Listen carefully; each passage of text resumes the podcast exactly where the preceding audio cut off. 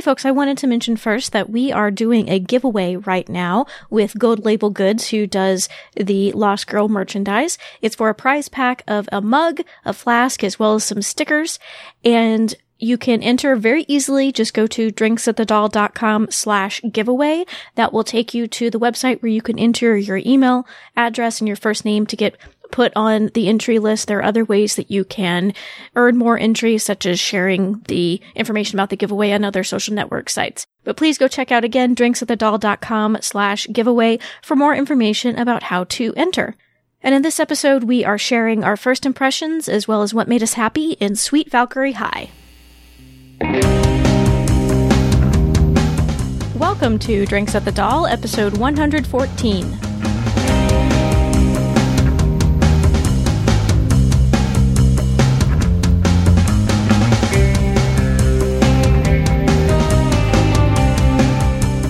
You're listening to Drinks at the Dal, a podcast way station for Lost Girl fans. I'm your host, Stephanie. And I'm Annie. And I'm Chris.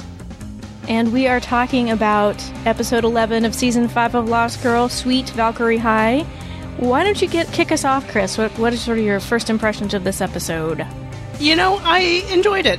it it's a little ridiculous, but mostly in ways that make me kind of happy but there are some great moments between characters, and you know, I think this is the best use of Acacia so far. Yeah, I agree. I really quite enjoyed this episode as just watching the episode. I really en- enjoyed it. And I think the big thing that resonated with me was we got so much great character stuff here. And it, it felt like it'd been a while since we got that much concentrated character goodness all in one episode. And yeah, I really loved how Acacia was used was used here, and I thought that the subplot with the Morrigan in particular was really terrific. Yeah, I thought it was pretty good. Uh, I thought it was cute seeing Rachel with the pigtails in Valkyrie High. Uh, some of the flashbacks were a little bit slow for me, but still, I did like how they were important and revealed Tamsin's growth and how she became the Valkyrie she is through Acacia. And I always like seeing Acacia because it's good to see scenes with her and Rachel.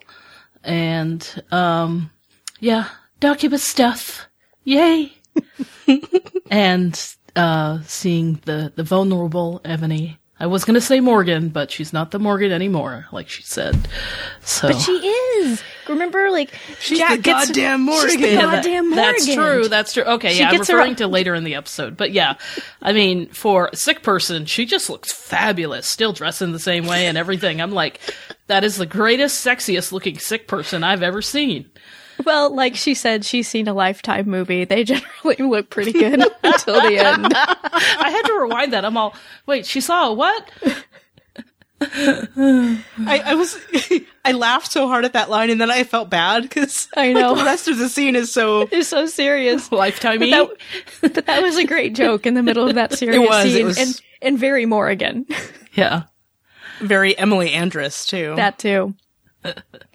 So, what made you happy in this episode, Annie? I did. I don't know if you saw, but in our notes, I filled in the first one for Yes, you because yes, I had thank a, you. I had a feeling. the, fir- the first thing in the notes, which, which Stephanie very kindly filled in. But where's my Doccubus sex? Ex- question mark, exclama- exclamation point, question mark, question mark, you know, the usual. Yeah, because now, you know how you guys used to do the leaves countdown? Those terrible leaves, by the way. I'm like, Doccubus sex! Where's, uh, okay, this is how many episodes now, and we still don't have it. So that's my cry. But we got some really nice kisses. I mean, the way the episode opened, and I'm all ooh. So that was my that was my noise at the beginning of the episode. A little bit of snogging. there was some nice smooching going on. yeah, and such a different thing to see Lauren sucking Bo's chi, and Bo's kind of surprised, and Lauren's like, "Sorry," but I'm like, "No, no, keep doing it, keep doing it, keep doing it until you get to the shower." But those those little touches of Bo playing with Lauren's hair, I'm like, "Oh, they're so nice to see them back." And yes, that was all number one because, as we know, Doccubus is all one big, large, encompassing thing that makes me happy.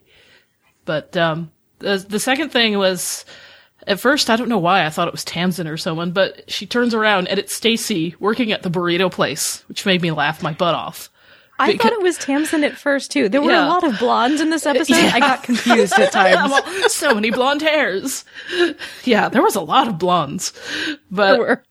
I just thought that was so funny. What a great place to put her after she's been exiled. She has to like, you know, work minimum wage.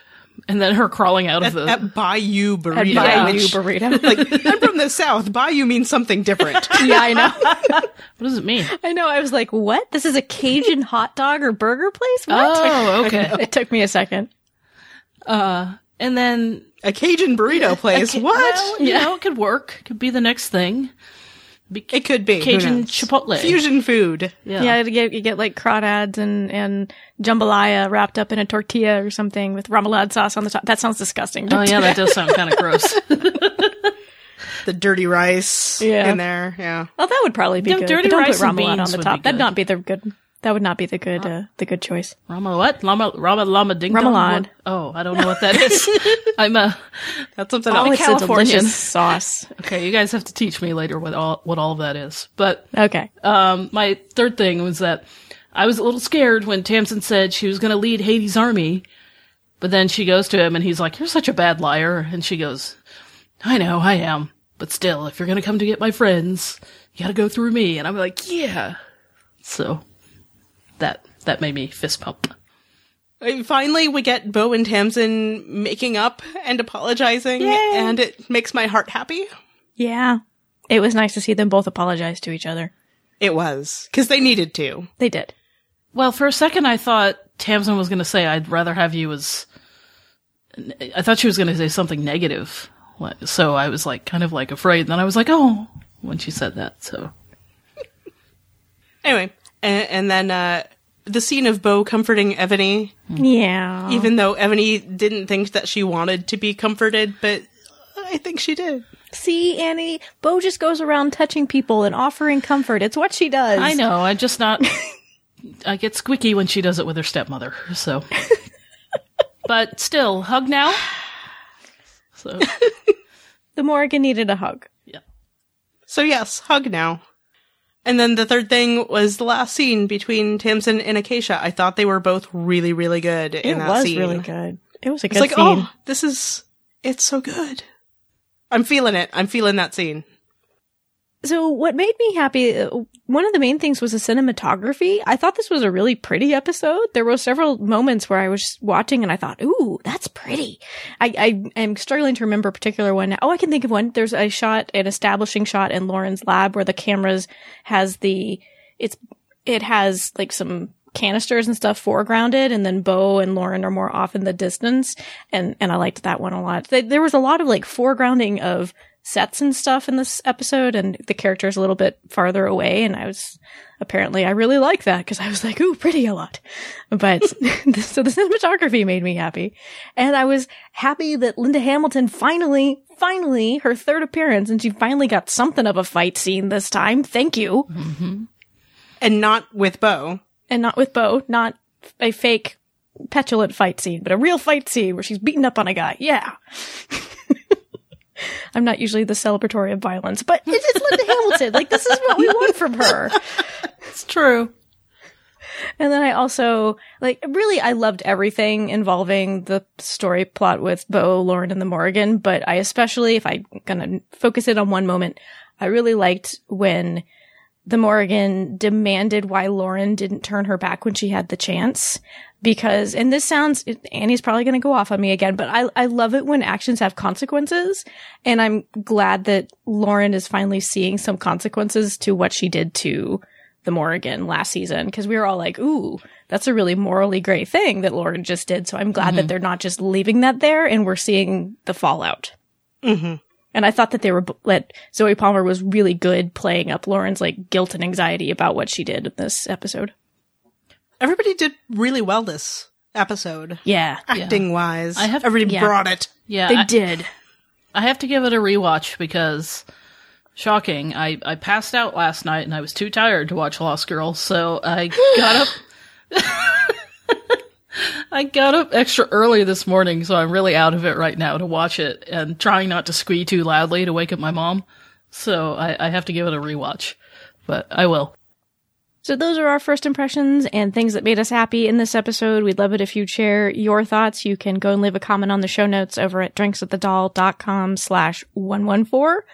And we are going to have our longer discussion of this episode available later in the week. We love especially to get your voice messages with feedback for that long discussion. You can do that a couple ways. You can record a voice memo on your smartphone and email it to feedback at drinksofthedal.com or you can call our listener voicemail line at 972-514-7223.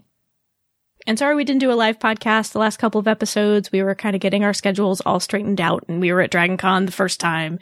It's been a little weird, but we're going to go back to doing live podcast episodes on Saturday. We're an hour earlier than we used to be though. So we're at 1 p.m. Central, which is 2 p.m. Eastern and 11 a.m. Pacific if you are in the United States. So I'm so glad you could join us for Drinks with the Dal. My name is Stephanie. We're doing a live podcast? I'm really glad you told me. my name is Annie. And my name is Chris. Thank you so much for listening. Cheers.